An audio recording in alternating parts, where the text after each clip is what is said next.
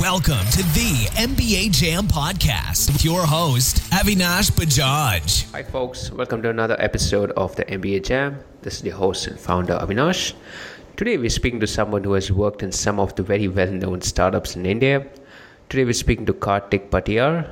Kartik has a diverse experience in marketing and sales across different domains from industrial engineering in the B2B space to FMCG in the B2C space and going on to online retail and e-classified space in the C2C space that is a consumer to consumer space like almost like a marketplace space. Um, Kartik currently works as director of national accounts at Swiggy, a popular startup based out of Bangalore in India. Prior to this, he has worked as senior manager at Flipkart for two years before which he worked as a regional manager at OLX. The other top firms Kartik has worked at are Mondelez International and Procter & Gamble. Kartik has done his MBA from SP Jain Institute in India and has also done an exchange program at ESB Business School in Germany. Kartik, welcome to the show. Uh, thanks, Avinash. Uh, pleasure to be on the show, and uh, thank you for inviting me. Yeah, no problem at all. Pleasure is all ours. Um, so, Kartik, you know, as I very briefly mentioned about your background, of course, I may not have done the complete justice. So, you know, how would you like to describe your own journey in your own words? Uh, sure. Uh, so, uh, probably I'll, I'll kind of go for it, you know, kind of chronologically. Yeah, absolutely. Go for it. Yeah. Uh, uh, so, uh, I, I was born in Delhi, in in the northern part of India. Uh, but uh, uh, you know, my entire upbringing was largely in Bangalore. Mm-hmm. So I'm more of a more of a Bangalorean than than any other part of the country. so I did my schooling in Bangalore itself, and post my schooling, you know, after after finishing my plus two, I actually did my mechanical engineering, and so I'm an engineer by background and mechanical engineering was also something that you know I took by choice. Uh, so four years after my mechanical engineering, I did my first job uh, with a company which was into you know uh, uh manufacturing of cutting tools for machining application. Mm. It was uh, it was a very interesting job because you know after engineering, I directly got to work with that company. while it was a very hardcore mechanical kind of a sector that I joined, the opportunity that I got with Kennametal was in their sales and marketing team and mm. typically uh, that that's a little hard to come by you know a fresh engineering grad typically in India, you know, at and at that point of time, which was you know around 2007, 2006. Yeah. Uh, at that point of time, most people were most engineering grads, irrespective of which stream you pass out of, typically landed up in a Infosys, TCS, Accenture kind of uh, uh, roles. Yeah. so exactly. I consciously yeah so, so i consciously moved towards a sector where i had studied and done my engineering which was mechanical engineering yeah and, i can really uh, understand that because coincidentally you know when i was checking yeah. your linkedin profile it looks like we did yeah. a bachelor's pretty much at the same time okay yeah so yeah that's that's that's coincidence so i really uh, understand you know the times yeah. exactly so it was it was time. really the the you know the it boom and there was a lot of uh, the services sector that was really into hiring and uh, so so you know I, I took a conscious call that you know let's let's take a you know let's at least you know start my career in in something that I've studied with and mechanical was something that I'd studied. So so uh, while I had an offer from uh, another IT company as well mm. I I ended up joining Kennametal. And uh, Kennametal gave me an opportunity to actually first you know work while it was a technical uh, it was a technical kind of a job I had the opportunity to work directly in frontline sales uh, so that was my first stint with you know the sales and marketing uh, uh, portfolio per se. So I handled a territory within uh, within the country. So I handled North Karnataka as a region. So you know Hubli, Dharwad, Belgaum, mm. Goa. So I used to take care of uh, take care of customers' turnkey solutions when it comes to you know what what all machining applications that a customer does on his or her shop floor, and then try and understand that and provide turnkey solutions for that. So it was very interesting because you know at, at a very early stage in my career, my first job literally, you know, you I, I got to I got to understand what what a you know customer interaction takes. Uh, got to understand you know the entire sales process and uh, got to own numbers at a very early stage in the career. So that was that was interesting. Yeah. So uh, did you did you opt for that kind of a role, or did it just happen to you? so uh, while I did definitely opt in for uh, for this sector, mm. like I like I chose Kennametal over let's say an IT job that I al- also had after my uh, campus placement from engineering. Uh, but uh, as I as I went through the rounds within Kennametal, and Kennametal again had a very different kind of hiring process. You know, it was the first time they were doing campus hiring, so they were also being a little experimentative, wherein you know they pick people from various RECs, NITs, and couple of you know reputed engineering colleges in Bangalore and then they actually kind of mixed the lot and said that you know we'll check you for aptitude and some of you will go to sales mm-hmm. some of you will, will go into r&d some of you will go into operations and uh, i for one kind of opt uh, I, I for one tried to opt into sales and, and as luck would have it, you know, I also landed there. So Right. So why uh, why did you opt in for sales? Like did you already know that you might be having an aptitude for sales? Like at what point did you think that hey I could be good at this? Uh, see, very honestly, I mean, it was too early at that point in yeah. time for me to realize whether I have aptitude for sales or you know whether I'll understand what it takes to face a customer, do negotiations, etc. But I think uh, what I was definitely looking for at an early stage in my career was exposure, mm-hmm. right? So uh, while while you you know, with all due respect, I think uh, a, a field like R and D, a field like operations also gives you a lot of exposure in your specialized line. I think what it really uh, sales really opens a plethora of opportunities simply because you go to very different, diverse consumer uh, shop floors, try and understand what's happening there, try and understand, you know, uh, uh how am I able to solve or add value towards uh, uh, what my consumer, what my customer is kind of doing. so that gives you a lot more diverse exposure in terms of, you know, what you see, what you understand, and and I think it's a very good learning ground. Like, yeah. like even even today, I mean, the the role that I'm doing doing in Swiggy is largely a sales role and even mm today the learning doesn't stop because you know uh, every day a customer has a new challenge that that uh, that he faces and he kind of reaches out to you in the in the expectation of uh, jointly problem solving with you. So so that that's that's fundamentally uh, something that I was drawn towards and uh, and yeah of course it was a lot of luck because I ended up landing in sales as well right? So yeah absolutely so yeah, it was, it was no I mean I, I I love that aspect, you know, because looking back, I wish I had started in sales or marketing very early on in my career because it's only later on in my career I was like, shit, you know, I, I went into the traditional um, engineering route and that's that's not because I wanted to, but that's that, that that's because we're easier to go there and you know right. our institutions and universities also do such a bad job at training us in anything sales or marketing because sales is so fundamental in so many things you do i think even good right. engineers become better if they understand those uh, fundamentals exactly. so I, I wish i would have done that that's why i was really you know fascinated by the fact that you did get the opportunity early on yeah, and and uh, I, I, think uh, I think there, there were multitudes of uh, you know uh, I, I would say uh, positive rub-offs of that. So one of mm. course is the exposure and and uh, and and, and and I worked there for three years. So so in terms of a territory, understanding the geography, understanding nuances of customers, there was was definitely one positive. And I think the second biggest positive that that eventually turned out for me was that uh, you know, I mean, the whole uh, the whole SPJN admission process hmm. became a lot more differentiated for me uh, as against, let's say, other candidates also competing for a seat within that B school. Simply because I had a very different profile when it Correct. came to a guy who had finished his engineering and probably worked for two, three years, and now he's applying for MBA. Because uh, I still remember, you know, uh, SPJN has a has an admission process of group.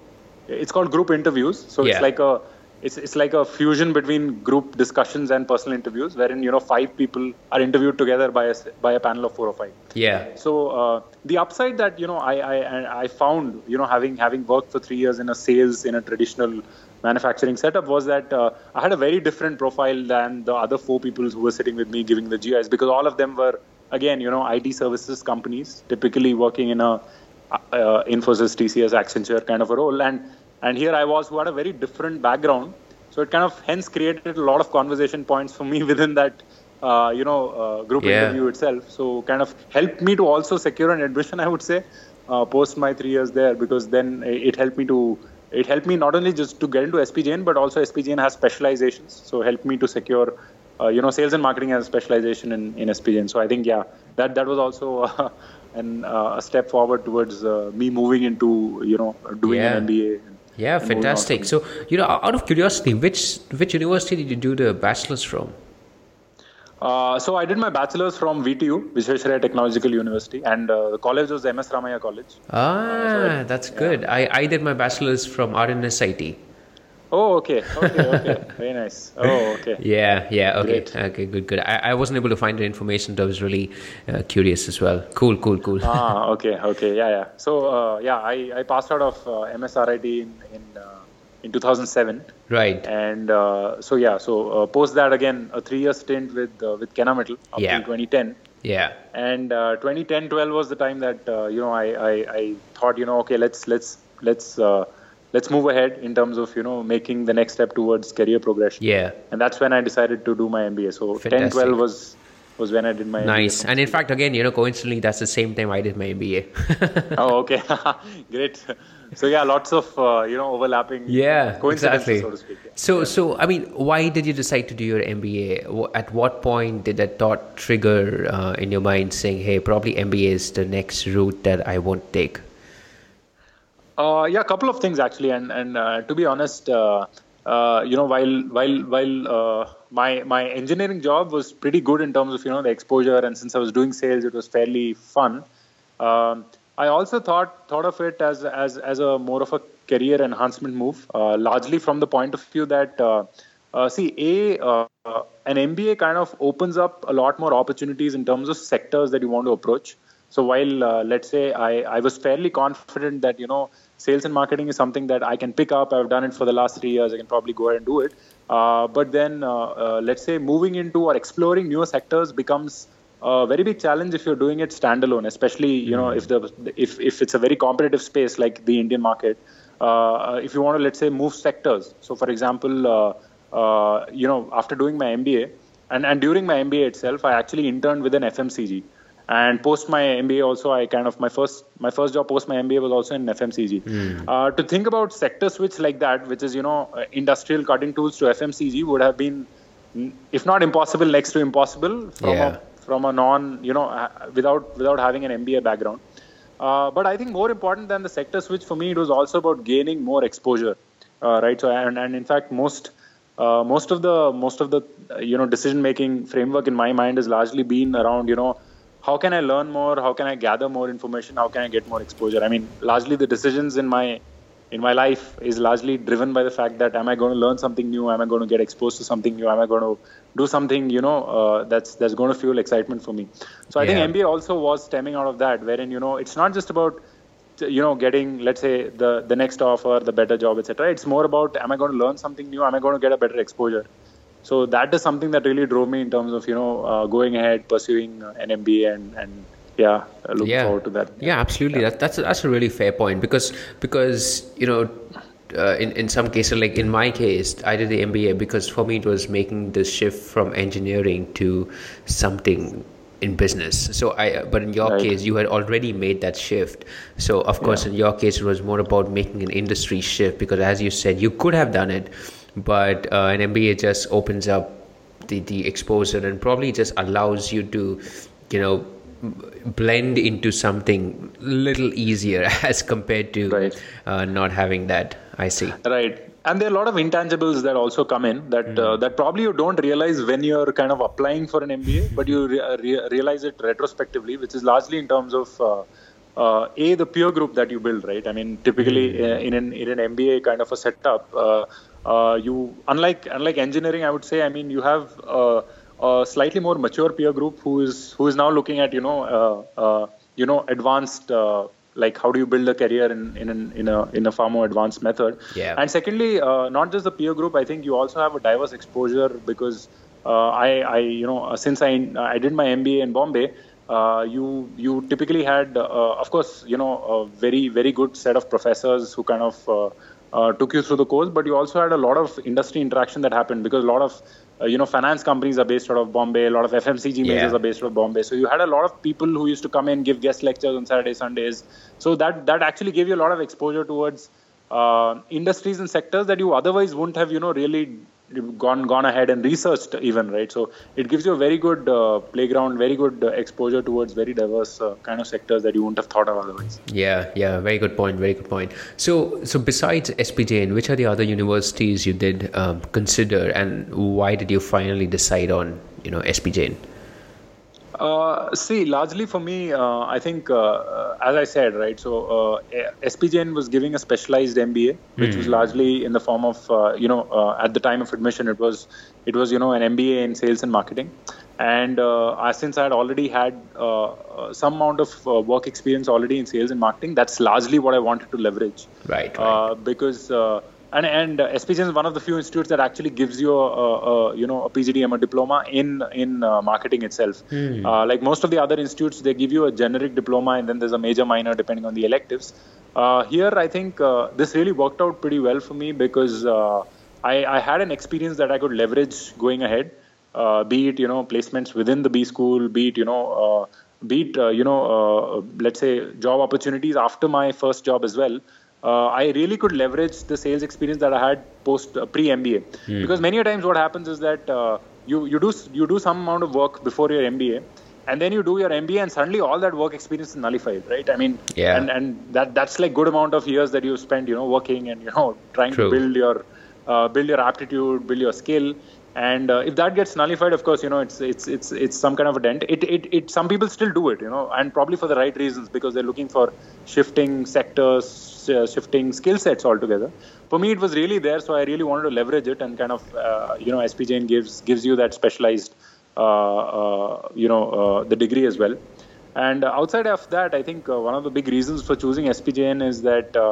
Uh, you know, I think from a from an approach perspective, when it comes to uh, uh, the pedagogy and you know the way mm-hmm. the way the entire course is conducted, I think it's it's it's a very very holistic approach that's taken. It's mm. not necessarily a pure, uh, you know, cutthroat business uh, kind of environment that's created in SPJN. Uh, and and I really I, I, really appreciate the fact that you know uh, when I say holistic, uh, you know, for example, we had a couple of very very interesting uh, ideas in SPJN which were part of the entire curriculum. So you know, one example of that is you know we we didn't have summer internships with uh, with organizations or, or corporates. Hmm. We had summer internships with NGOs. I and we used to have autumn internships with corporates. So uh, what that did is, of course, it gives you two internships as a student, which is great. You know, very good CV pointers, so to speak. But uh, I think the bigger thing is uh, it gives you an exposure to working with an NGO, working in an unstructured environment, working towards. Uh, in some way, uh, trying to understand what are the basic societal issues that certain NGOs are trying to work towards and solve. And uh, when you go in as a as a as a as a business grad or you know a, you mm. know a striving business grad you actually think about their problems and try to think about how do i scale this? You know how do i make this business viable? Because you you also understand that while whatever the ngo is doing is largely not for profit but at the same time how do i scale this to ensure that they can sustain operations they can run uh, you know in a, in a in a better manner. So i think that that kind of gives you a very very holistic perspective about not just you know business and you know what you want to drive in terms of profits and bottom lines but in terms of what are you doing towards you know uh, helping society or you know helping at least people who are trying to make a difference to society. So i think that's that's a very very fundamental difference in perspective that spjn brings. So yeah. i think that's that's wonderful yeah, that's fantastic. I had no idea that, you know, I, I, I, did see on your LinkedIn profile that you did internship at Sahas Zero Waste. I guess that's the one you're talking about, uh, the NGO yeah. where you did. That's really good. I had no idea that you know the, the institute is kind of rolling this into their normal structure that that's that's pretty amazing yeah and uh, there, there, are a couple of initiatives actually so mm. while this of course is like uh, is, is is something that stands out because you understand you know how how let's say Sahas, for example, Sahas is, is basically into e-recycling, uh, waste management, mm. and composting, etc. So, so uh, a I got a hands-on experience with what all Sahas was doing in terms of operations, in terms of activities, uh, actually kind of my internship project was you know uh, in terms of uh, how do I take to market some of the e-waste products so they were recycling products and making mm. paper etc out of it you know how do I how do I take that to market so that they can start you know um, making some revenue in terms of sales and hence you know how can they sustain their business and uh, so that was of course i think one great learning and i think the second thing that you know spjn really brings about very differently is is a program called abhyudaya hmm. uh, which largely you know uh, see bombay has a lot of slums right so i mean yeah. in fact if you look at most Hollywood movies, you know, when, they, when they show slum, it's it's generally you know Dharavi or you know some part of Bombay. So uh, a very good opportunity that you have in SPJN is basically for the entire two-year uh, period. You know, you you have the opportunity to own or you know actually mentor one slum child uh, for the entire period. I think that's that's fundamentally very great because you know, uh, a for the first time in my life I entered a slum. Right? So I, I entered a slum house right understood you know uh, what it looks like from inside what what what what are the kind of you know i mean what are the ideologies of the people who live there you know you know yeah. how do they think and and uh, and what and their aspirations are not very different from yours and mine right i mean they they also aspire to get educated get a job you know do well for themselves. So uh, i think this was a really eye opening experience because it teaches you a lot about you know being grounded uh, being being of the sense that okay you know while I've done you know whatever I've done in terms of getting into a good B school getting a job it it keeps you grounded because you understand that you know there's a whole lot of life out there that's yeah. uh, that's that's probably wanting to be in the same position as you are. So you feel really privileged you feel really grounded but you also feel that you know you you can you can in some small way kind of impact another life yeah so that's uh, that's that's another great thing that the institute kind of drives in the form of uh, mentorship for slum children yeah, absolutely. No, that that's really fascinating. Are they are they still doing it, or was it just an initiative for a couple of years? Do you know of that? Uh, so it's it so it, it's still on. I mean, it's a part of the course curriculum. Right. Wherein, you know, you have you have like proper assignments that you submit. Wherein you know you you have a journal entry that goes in after your every meeting with the with the with the with your mentee. Yeah. And you actually at the end of the course, and of course, I think two three times in between, uh, those journal entries are submitted to one of the professors who actually goes through uh, and all that. So and and there is a proper contact program that happens when you know I think twice in the year all the all the mentees are brought to the college and you know there's a face to face that happens with you know the entire diaspora. So uh, it's it's a proper course. It's it's like you're graded on those courses. So it's, wow. it's not that it's it's not like a you know okay guys who are interested can opt yeah, in for yeah. it. It's it's it's like everybody does it. So and and that's that's a good thing, right? Because uh, yeah. once everybody does it, it's no longer a, a taboo doing it because then some people will be like, hey, I as well, you know, study Correct. or I as well play or you know. Uh, so, so, it's a good thing is like because you know there's this time earmarked, you got to do it. So uh, and that's when you actually you know make it a practice. Uh, so so every once in a week we used to like I used to catch a bus and go down to mud. So and then cross cross you know the mud lake and then go into that jetty there.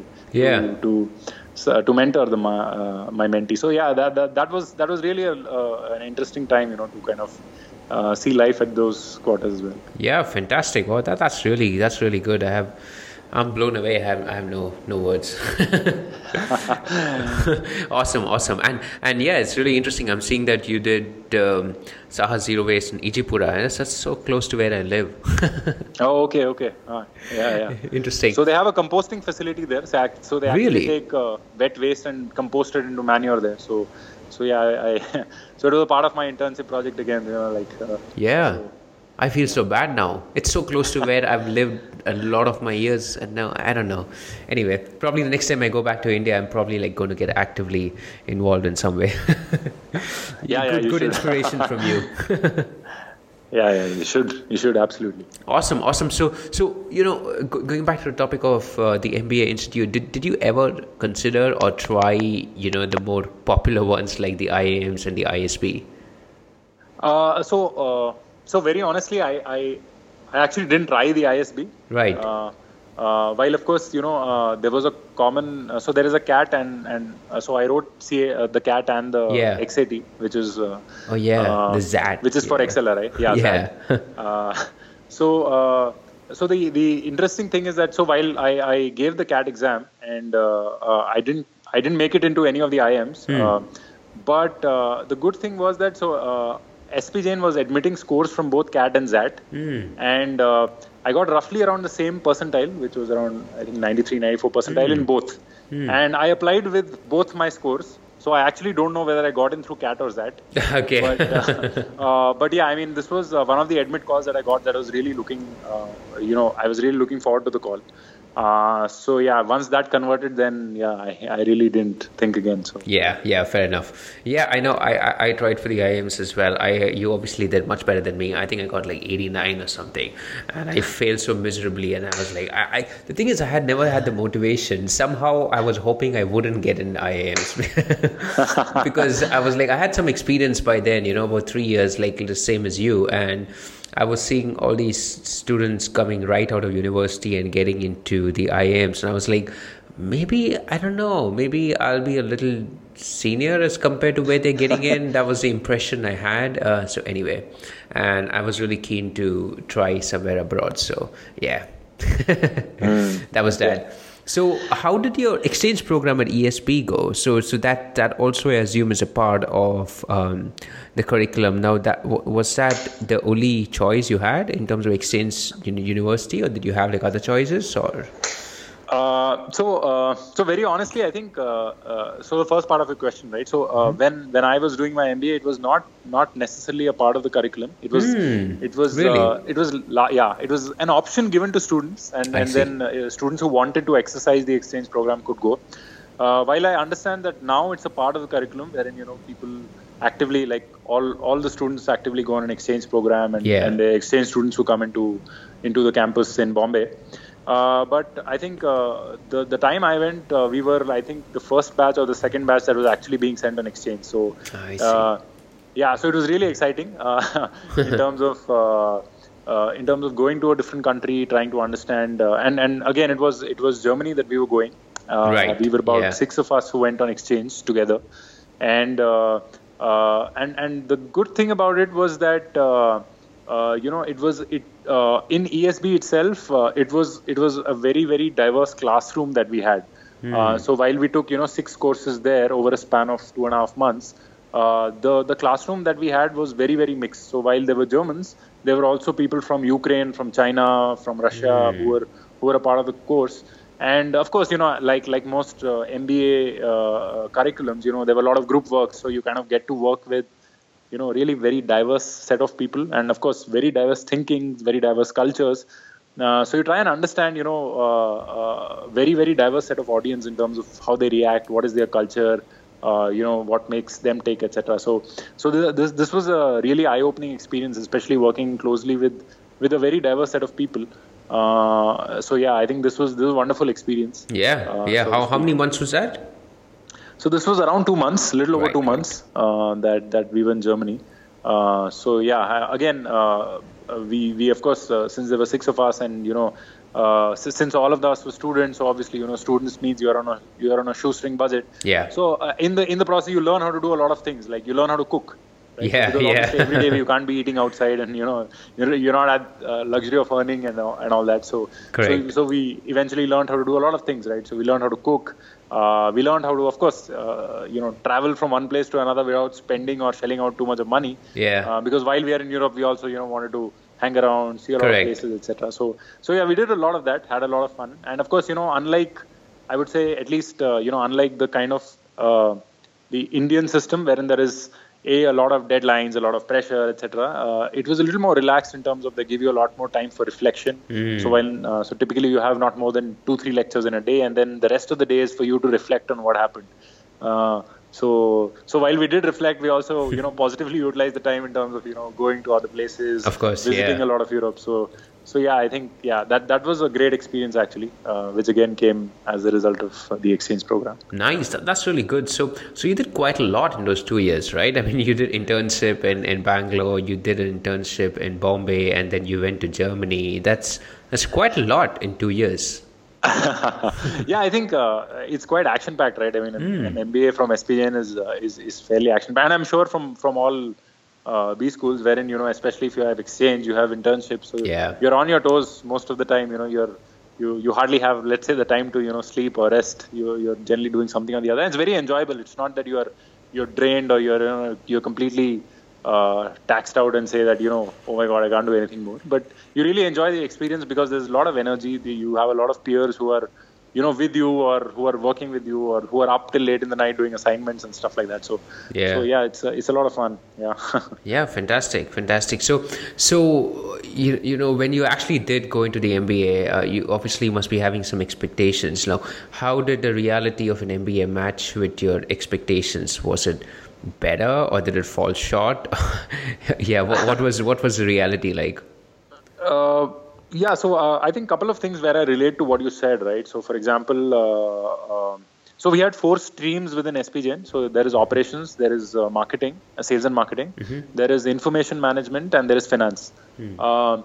so I joined the the sales and marketing stream, and we were about 45 students in the specialization of sales and marketing, and and I was, I think, one of the oldest within that uh, within the batch of 45, right? So we were just three, four of us who had three years experience. I think right. the rest of them were were either you know, in a couple of months or who had just finished engineering or who at max were one year into experience, etc. So we just, I think three, four of us who had actually three years experience. So, so I relate to what you said when you said that, you know, I would have been like the oldest guy. So I, yeah, so I, I completely get it. But uh, I think that, that there's, while, while that's one way of it, I think there was a lot of positive to it because you yeah. get a very different perspectives from uh, people who would uh, basically people who have who haven't worked before like like for example uh, uh, the fresher, so to speak, have a very different perspective about uh, approaching problems, about about about dealing with certain case studies, for example.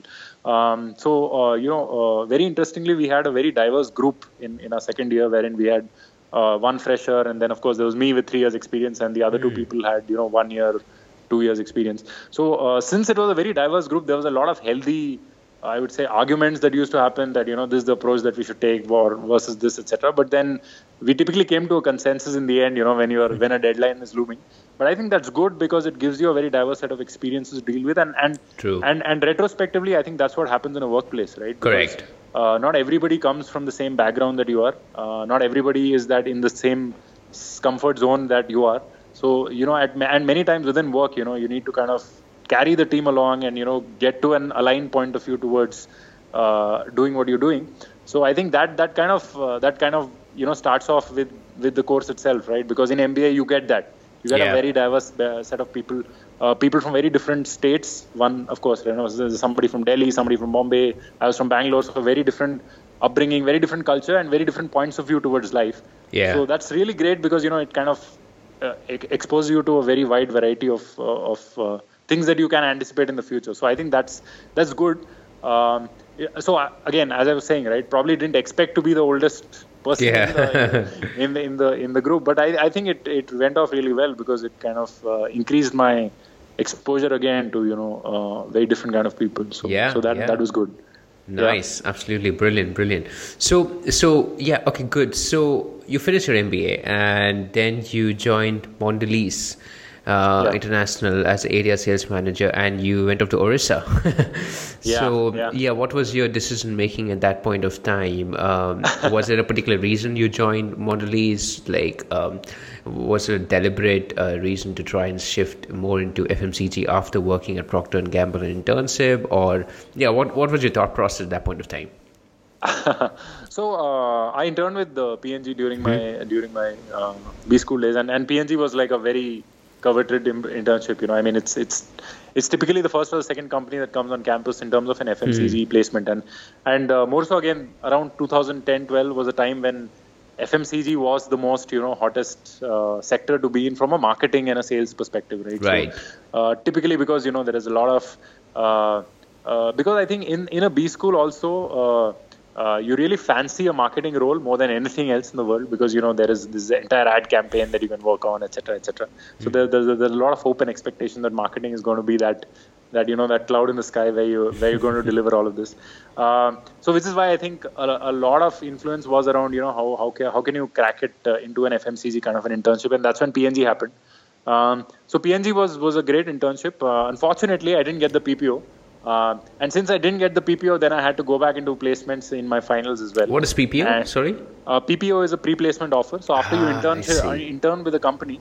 Right, uh, right, so there right. were three of us who interned with the company, and then one of them was offered the PPO, as in I they give see. you an offer after you intern intern with the company. Cool, cool. And uh, unfortunately, I didn't make it into the PPO of P&G, which mm-hmm. retrospectively was good because then uh, I had the opportunity to work with Cadbury. And, yeah, nice so yeah, Cadbury, in, uh, erstwhile Cadbury, it's now Mondelez. So uh, so Mondelez happened as a part of campus, and again, uh, it was it was I think after a very long time that Mondelez was coming on campus, etc. Yeah. Uh, so again, uh, it, was, it was again in the finals. It was one of the first few companies that came on campus, and and lucky for me, I could make it into Cadbury. So uh, it it was it was it was good fun because. Uh, you you basically join as a management trainee, so you're you join as a set of I think we're about 20 5 to 30 people from various B schools across country, like including IIM, Ahmedabad, Calcutta, uh, right. uh, NITIE, SPJN, everywhere. So, so you, you join as a bunch of a lot of people. Of course, many in different specializations. I was in sales, there were people in finance, people in yeah. operations.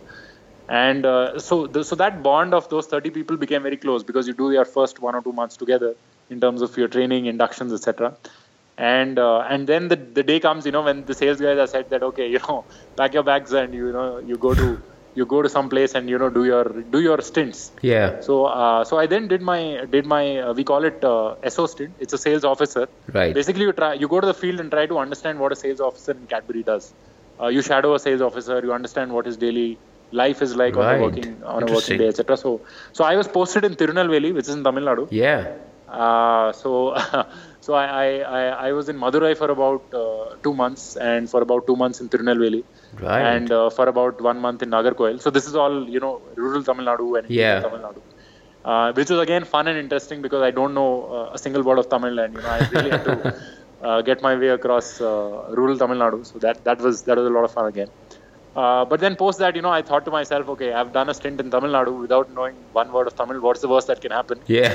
and, and, that's when you know you get your final posting, and that's Orissa. So, so, uh, so, so that was also uh, a good learning experience because again, uh, Orissa was was uh, is was the entire state that I handled in terms of an area sales manager. Uh, again, my first delivery stint, I would say. Again, two years in Orissa, I handled the entire traditional trade.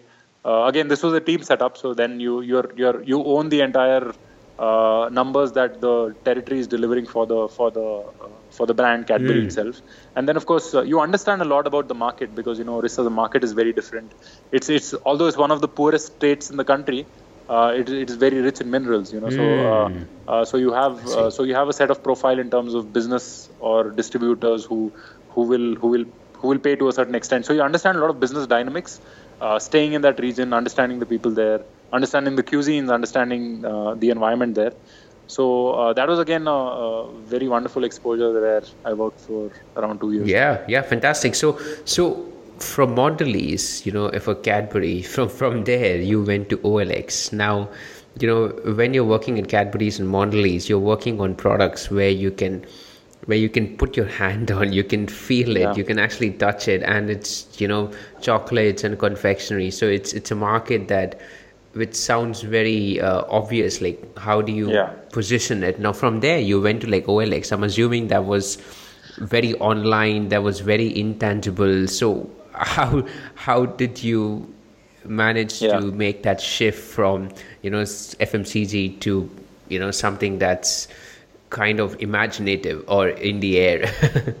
yeah, yeah. So, uh, see, OLX was largely, uh, I mean, uh, if, if uh, the time around mm. 2014 uh, was really the time that I, I, I, I, personally wanted to move into the online space. Right. Um, of course, there was a lot of uh, boom happening in the in the in the online space, in the technology space, right. the internet era and uh, and that's where I consciously actually wanted to move into the online space uh, as, as a as a career decision. Yeah. Having said that, I think OLX uh, one of and while of course this was a factor that was playing on at the back of my mind, I think one or two very interesting things about OLX was uh, a this was OLX was not really a sales role; it was a marketing role, and uh, and and when I say marketing, if you look at OLX, right, it's like a classifieds yeah. Uh, website, right?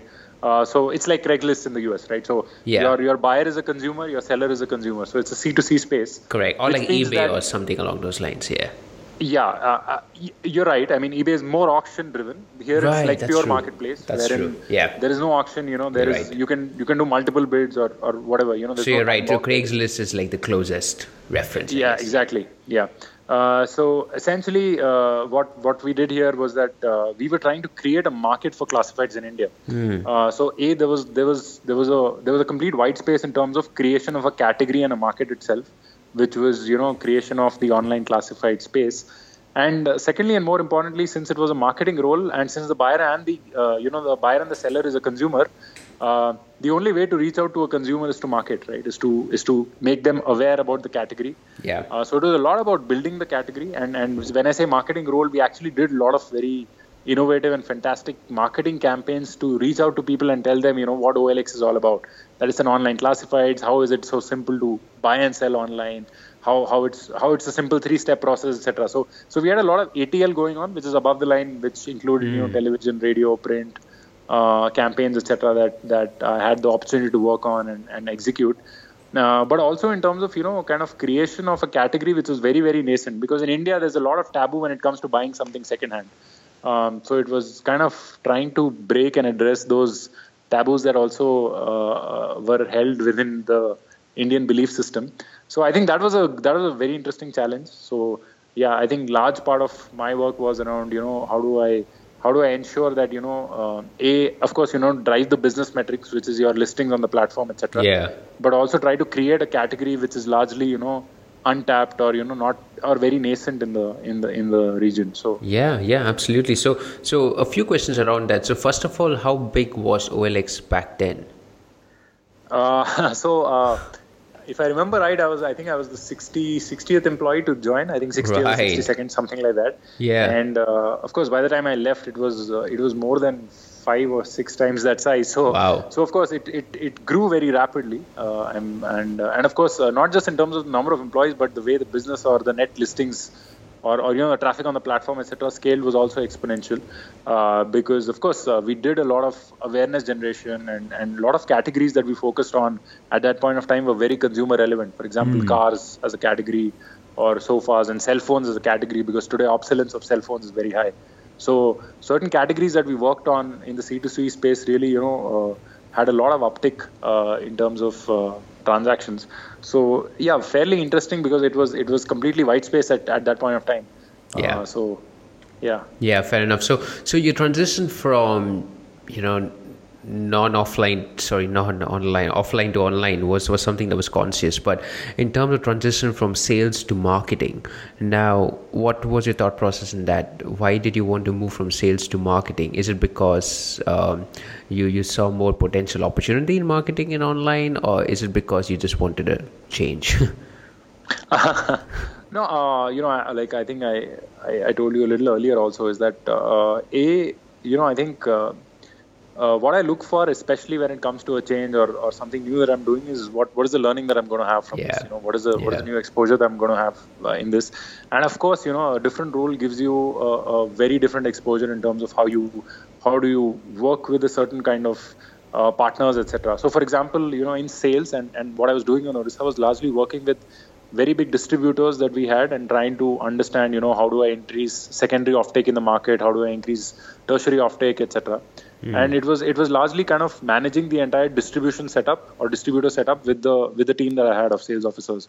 Uh, with with uh, with OLX actually it was a very different play because it was now I was suddenly working with agencies, and uh, marketing agencies again work on a very different bandwidth and work on a very different uh, scale and, and very different you know way of working. Yeah. So because largely these are creative agencies which will give you creative inputs and then uh, there is a while while there's a lot of objectivity that comes with sales because it's a very you know it's a it's a hardcore number that Correct. kind of delivering etc uh, there's a lot of subjectivity that comes with marketing uh, but at the same time uh, at the end of the day you know when you are being reviewed you're being questioned it, it's still on objective numbers uh, sense right um, so uh, i think uh, marketing this the marketing stint a of course gave me an exposure to you know how how to work with the agencies how to deliver an output that's mm. uh, that's not just you know good but you know it's it's the best in the market that's going out at that point in time but uh, also in terms of how do you quantify that and how do you kind of uh, put a sense around you know uh, getting a number to it so that it's it's ensuring that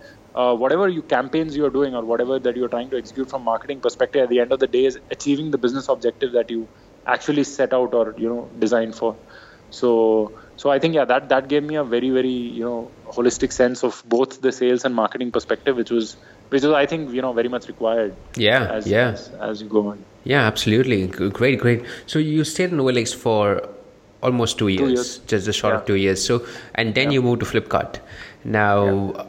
I think that was I mean looking back uh, you can you can correct me but Flipkart was obviously a good move, right? Because Flipkart was making a lot of waves. uh, back then. but yeah, is. what? Yeah, it still is actually. Yeah. So yeah, what what was your process at that point of time? Did you get an opportunity in Flipkart? Did you consciously try for it? Um, uh, is there something specific you wanted to learn out of Flipkart that you were not going to get out of OLX? Yeah. What was your thought process at that point of time? Yeah, I think uh, I think Flipkart for me was uh, largely in terms of trying to understand uh, the the the, the main sector uh, which mm. is hmm. e-commerce per se, right? Mm. So while OLX largely dabbles in the e-classified space, uh, which uh, which which even today, I mean, I, I wouldn't say that it's it's past the curve. Like like for example, the adoption of classifieds in the US is far more, or not just US, and even in the advanced economies is far more when yeah. compared to a place like India, where uh, even today, you know, the adoption of classifieds is fairly restricted when it comes to a consumer-to-consumer platform. Correct. Uh, unlike probably a business-to-business platform adopts it a lot quickly. Uh, I think with with uh, with Flipkart, a of course, you know, it was the understanding of the entire e-retail and e-commerce space. Yeah. I think uh, that that is that is definitely something that I wanted to learn. I wanted to get my hands dirty with, etc. And uh, I think the biggest thing that came out of Flipkart for me was, you know, understanding the power and potential and how to handle scale.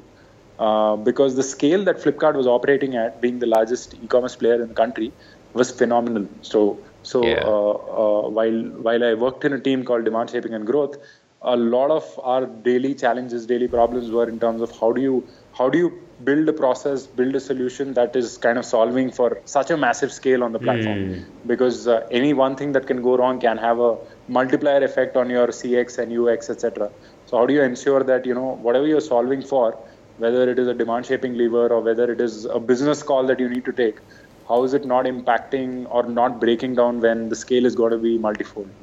So uh, i think that sense of scale and the sense of uh, you know uh, the enormity of, of what we were delivering at uh, flipkart was was really a great uh, uh, learning curve yeah, yeah, fantastic. So, yeah, how, how was your experience at Flipkart as compared to OLX in terms of you know the organization processes and the culture and the teams, uh, and and even in terms of your role? So, obviously, you worked in sales first, and then you worked in marketing, and then you worked on growth, which I'm assuming is it's it's it's a combination of factors, isn't it? The, the growth is yeah. not purely marketing, not not purely sales, but you need to know a bit of both.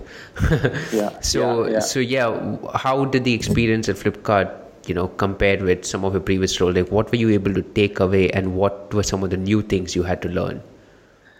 Yeah, I think uh, this role was very different from uh, from both the mm. previous roles that I had done in the past. Largely because, uh, as you rightly said, it was a growth role. Uh, uh, and and also uh, you know I mean this was this was not a role where a you know I had to go or interact with clients or, mm. or you know I had to interact with certain brands per se because there were an entire category team and a sales team that was doing that. Uh, but uh, and and secondly, from a marketing perspective, we also had a central marketing team that used to drive central campaigns of Flipkart.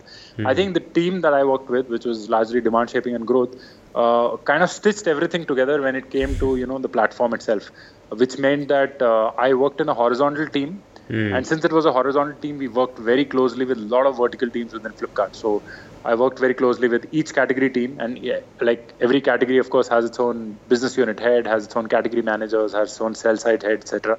Uh, also worked very closely with uh, business finance, with marketing, with with the operations team, with uh, with the product managers. Hmm. So uh, since it was such a such, since it was a horizontal role with with such a diverse exposure, I actually kind of got to work very closely with a lot of people from very diverse functions. So it a gives you a lot of empathy and understanding in terms of what their function does, what it delivers, and what it does for the entire platform and the organization.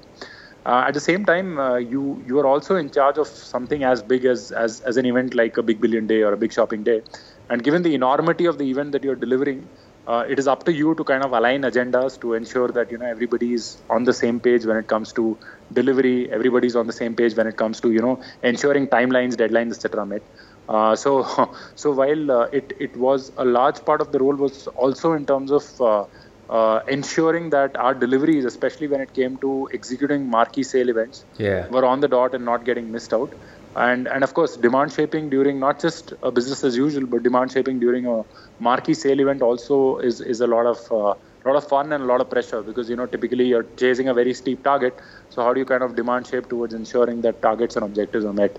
So yeah yeah that was that was that was the challenge and the fun of the role yeah that's really interesting because because i'm working in a growth uh, role right now and I, I i was in product management for many years. So i'm starting to appreciate uh, the differences in the roles and it, it is very cross functional right? It, it is something as you mentioned is very horizontal and you know interacting with so many verticals at the same time but it's also so much data driven um, right. I, I don't know what what your experience was. Did did you find that you had to learn a lot of data analysis, like understanding patterns of behavior, as compared to, you know, just focusing on one or two key personas?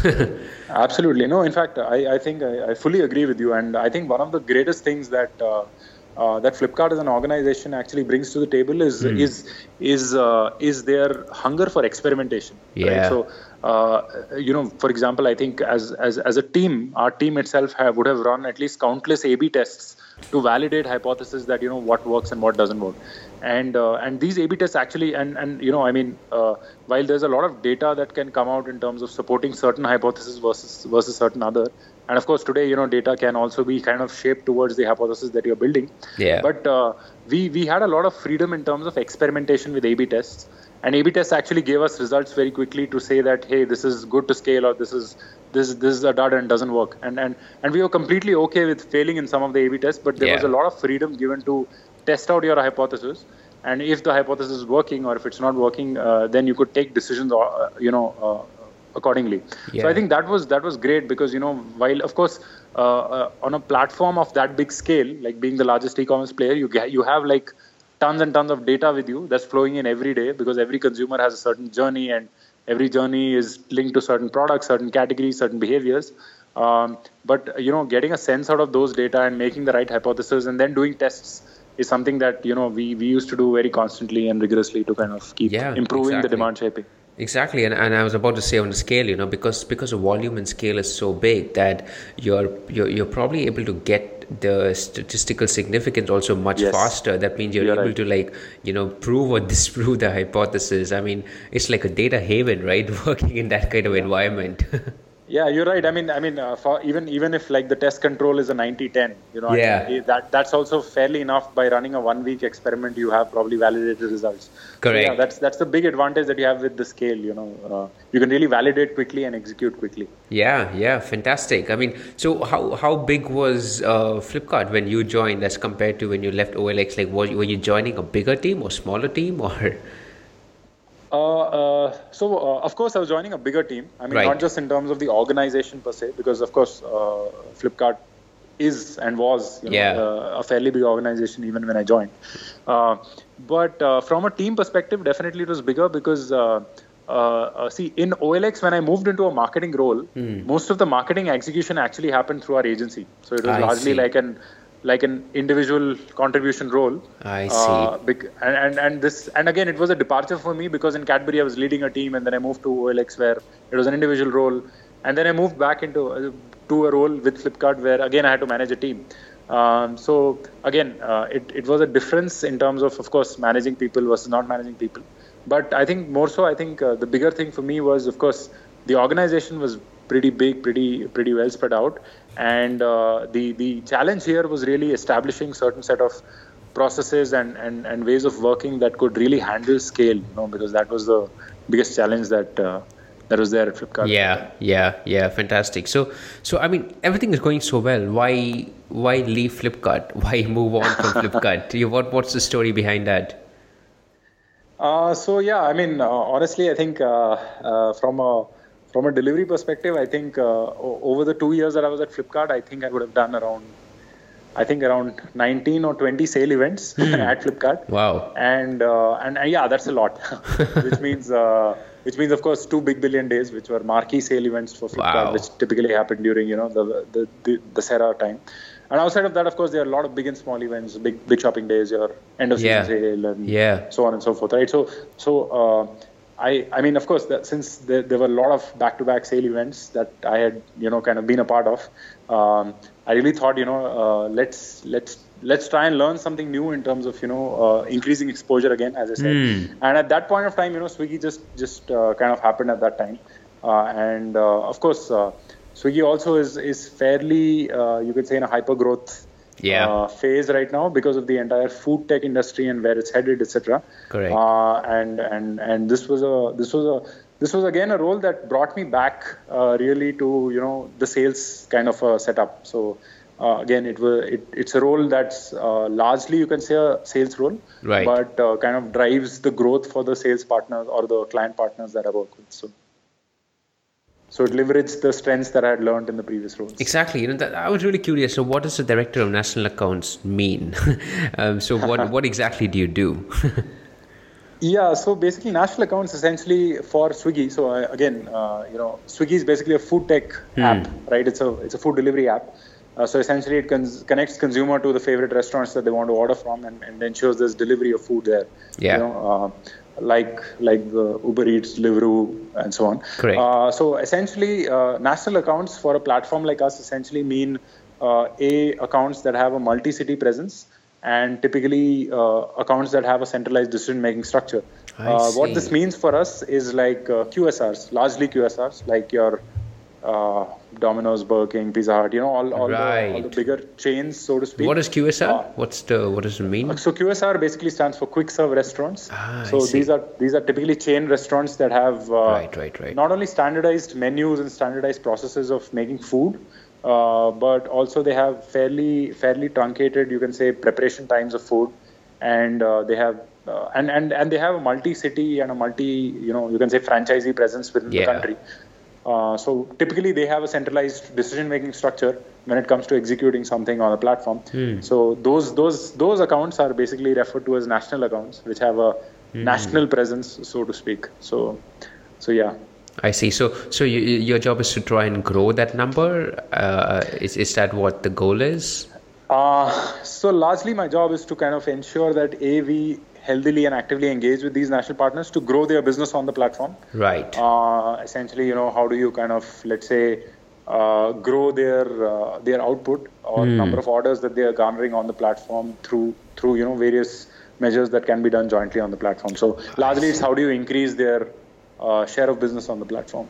I see, I see, I see. So you, you, your job doesn't end by just bringing them onto the platform. Your job actually continues by showing or demonstrating performance on the platform as well.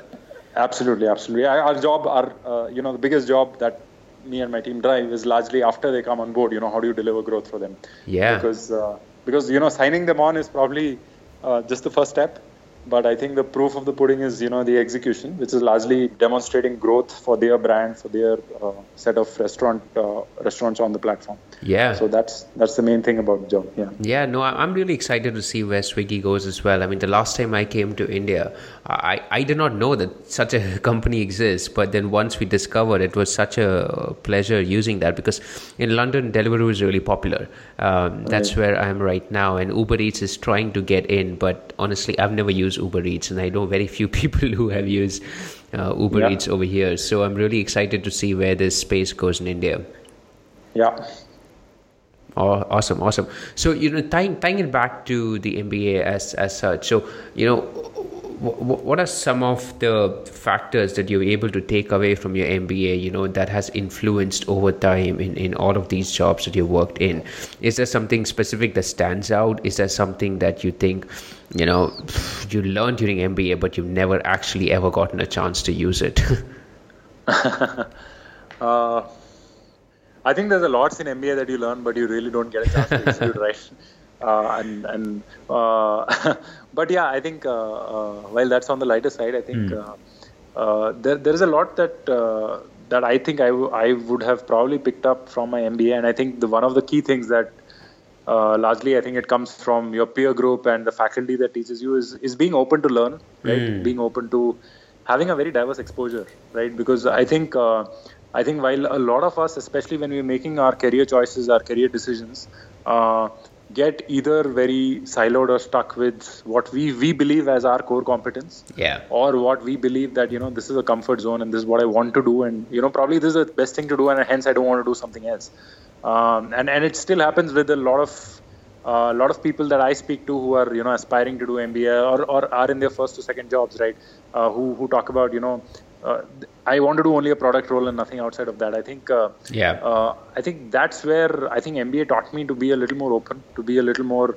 Uh, I think uh, okay with with doing things that are not in your comfort zone because that's where learning begins. Uh, like for example, you know, I, I would have never anticipated to have learned so much in Orissa or in a or in a Tirunelveli, but but I think those were wonderful years because retrospectively you you pick up a lot of things from there but you really don't anticipate that, right? So, um, I think that was one of the one of the very big uh, very big takeaways because uh, going into an MBA, I, I, really didn't think that you know again uh, as as I said, you know I really didn't think that I would be uh, mentoring a slum child or going into a slum. But yeah. you know retrospectively, it teaches you a lot of things. It teaches you to be open. It teaches you to be grounded I think those things I still carry with me uh, in you know in in my current roles as well. Yeah, absolutely, and, and you have been no stranger to you know getting out of your comfort zone. You, you have made sh- shifts in your role that uh, traditionally a lot of people might be like, hey, what if I stick around here for maybe a couple of years and I'll just grow in this particular career field? But you've actually made some of the brave shifts. Yeah. awesome, awesome. So, so you, you know, you, you have been pretty well influenced in some of the startup space in India, at least in the last few years. Um, have you ever considered starting something on your own? so, uh, uh, so while I've thought about it a couple of times, I mean, hmm. uh, very honestly, I think uh, uh, I've, I've really not really, uh, you can say, built on something which is which is tangible and ready to go to market. Yeah. but yeah, it's it's something at the back of mind, something yeah. that I definitely want to do. And uh, while there are a couple of ideas, I would say there are they are they are very very nascent in terms of uh, the stage they are in and, and where they are. Uh, but you never know, you know. I mean, down the line, if things materialize, probably, yeah, why not? Yeah, exactly. And and you're in Bangalore, you know, which which which is obviously influenced by a lot of uh, startups that are coming out. I mean, so many spaces are getting disrupted, so uh, I'm sure that might be helpful as well. Yeah, I think uh, you're right. I mean, in terms of you know Bangalore being a hub of uh, a lot of startups that have that have opened not just in the recent past i think but over the couple of years uh, a lot of startups uh, have opened up in bangalore and i think the ecosystem for startups here is also pretty healthy because it's not only in terms of uh, let's say availability of capital or availability of space but i think there are a lot of a uh, lot of very successful uh, mentors whom you could also find mm. in hmm. terms of uh, you know coaching for uh, for what they did you know what were the early mistakes where can you learn from them etc etc so there's there's a lot of uh, access to uh, to knowledge uh, to experience and and of course i think uh, nowadays there's a lot of ca- access to capital as well so, so yeah. yeah.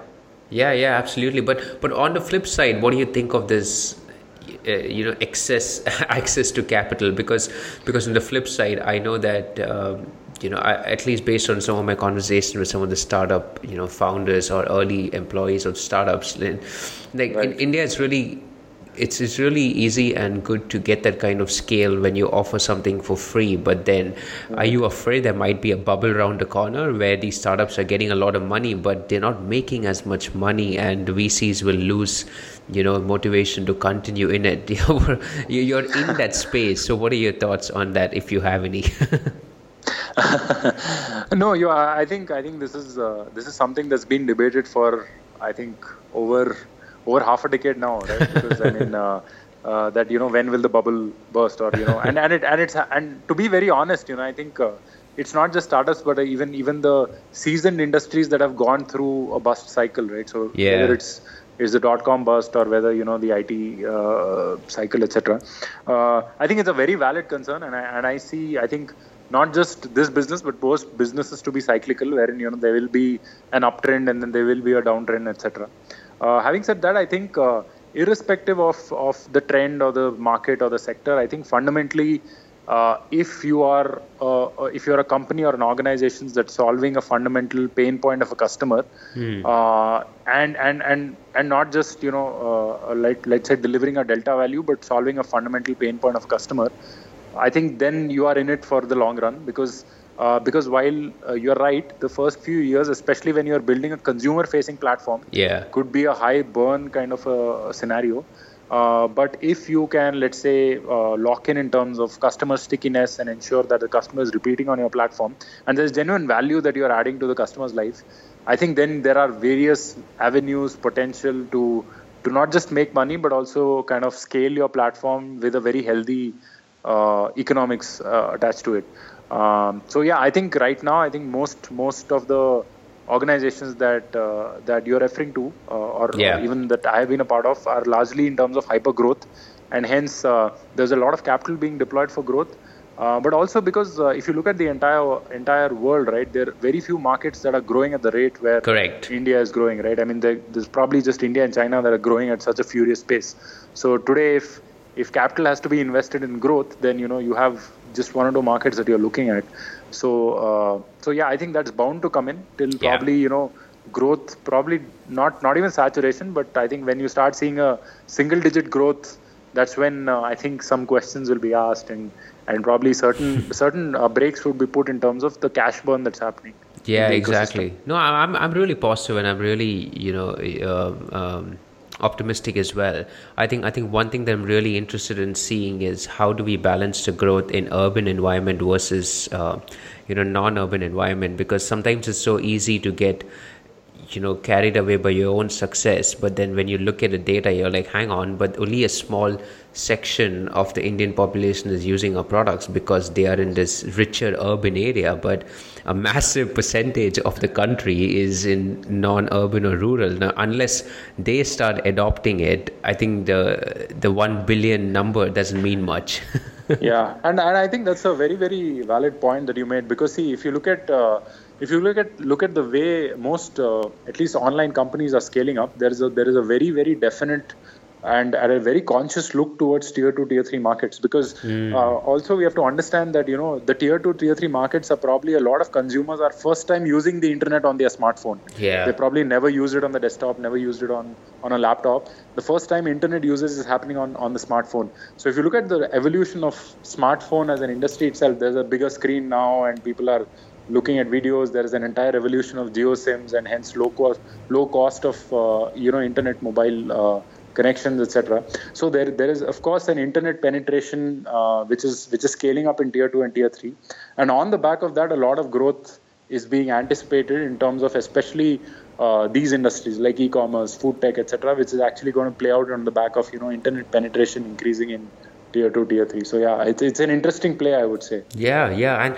and you know it's really exciting because you you mentioned mobile because that's where you think right in India nowadays when you think about these companies you think mobile first. And in Absolutely. fact, that's really interesting because even in the West, you know, being in London, I know so many startups who are not thinking mobile first because they don't need to. Uh, because yeah. it doesn't come obvious. But I think being in India, so I think in that case, India is probably going to drive the way to think about mobile first and uh, maybe in a few years the west will actually catch up to where india is right now. So i'm really excited to see where that goes as well. Yeah yeah absolutely. Awesome awesome.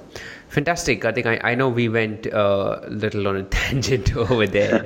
Uh, so but but it's so interesting. I'm, I'm pretty sure we can always continue at some point of time. Um, sure. you know we're very close to the end. Uh, there's one question i ask everyone i'm going to ask you. Um, is there anything you wish I had asked you? uh, uh, no, I mean, I think it was a very freewheeling conversation. So I think yeah. uh, uh a lot of lot of things about uh, about what I did and you know my career and, and what I've learned. Uh, it, it was it was quite freewheeling. So I, I can't think of anything specific that that you should have asked me or anything like that. I think yeah, it's, it's pretty much out there. awesome, awesome. And I, I, don't want to keep you up for too long as well. What time is it there? It's close to midnight now, isn't it? Yeah, it's yeah. it's close to midnight. Yeah, yeah. Really appreciate yeah. you staying up. So, um, no problem. Kartik, fantastic uh, for your time today. Really, really appreciate the great conversation. Um, you know, if people want to know more about you or get in touch with you, what's the best way to get in touch with you? Uh, so yeah, I think. Uh, again, I'm. Uh, they can look me up on LinkedIn. Uh, I'm there on cool. LinkedIn, and they can probably, uh, yeah, reach out to me for a connect. Perfect, perfect, awesome. Yeah, thanks yeah. a lot for your time again, Kartik. Really appreciate it. Um, yeah, thanks a lot for coming today. Yeah, absolutely. Pleasure speaking to you. I had a wonderful time. Awesome, awesome. Take care then. Bye bye. Okay, thank you. Bye bye. Thank you for listening to the MBA Jam. Now it's time for you to take action. Head over to the MBAJam.com to listen to more episodes and discover great resources.